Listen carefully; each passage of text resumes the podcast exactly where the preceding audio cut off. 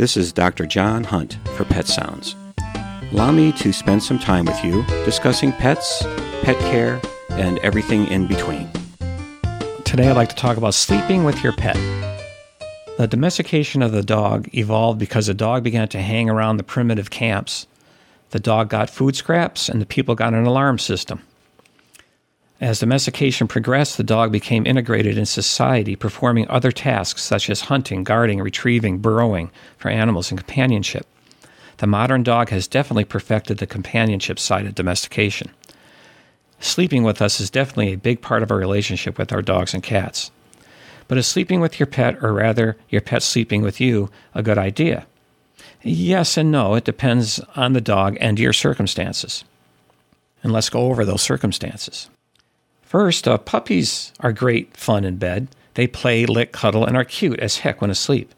But there are some things to consider before you start the habit of letting your puppy sleep with you. First, consider how big the dog will get as an adult.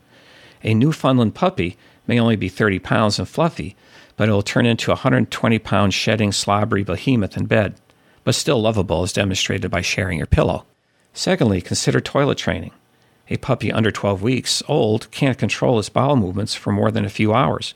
This may lead to accidents in bed or the puppy jumping off the bed to get away from its bed and poop nearby for you to discover while you're on your way to the bathroom in the middle of the night.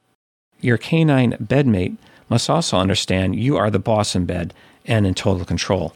You should be the one that, under your command, allows the dog on the bed and orders him off. Dogs can become very protective of their critical resources, such as food and sleeping area. If a dog perceives the bed as its own, it may become aggressive to the owner and guard it.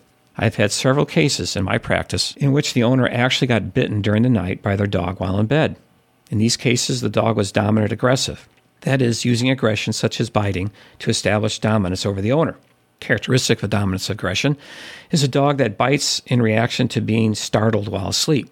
During the night, the owner inadvertently, while asleep, draped an arm or leg on the sleeping dog, and the dog perceived the act as a threat and bit the owner.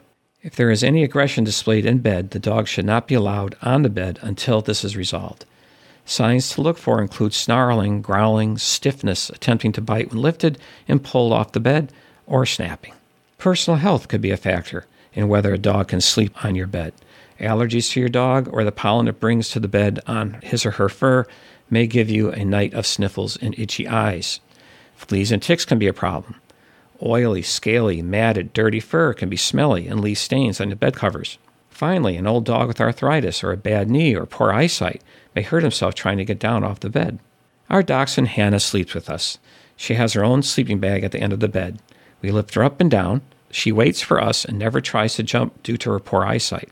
She will growl when disturbed, but we have learned that it's simply a I am here sound. So everyone is happy and safe and tucked in every night. So remember, enjoy your pet, don't forget to give them a hug, and pleasant dreams.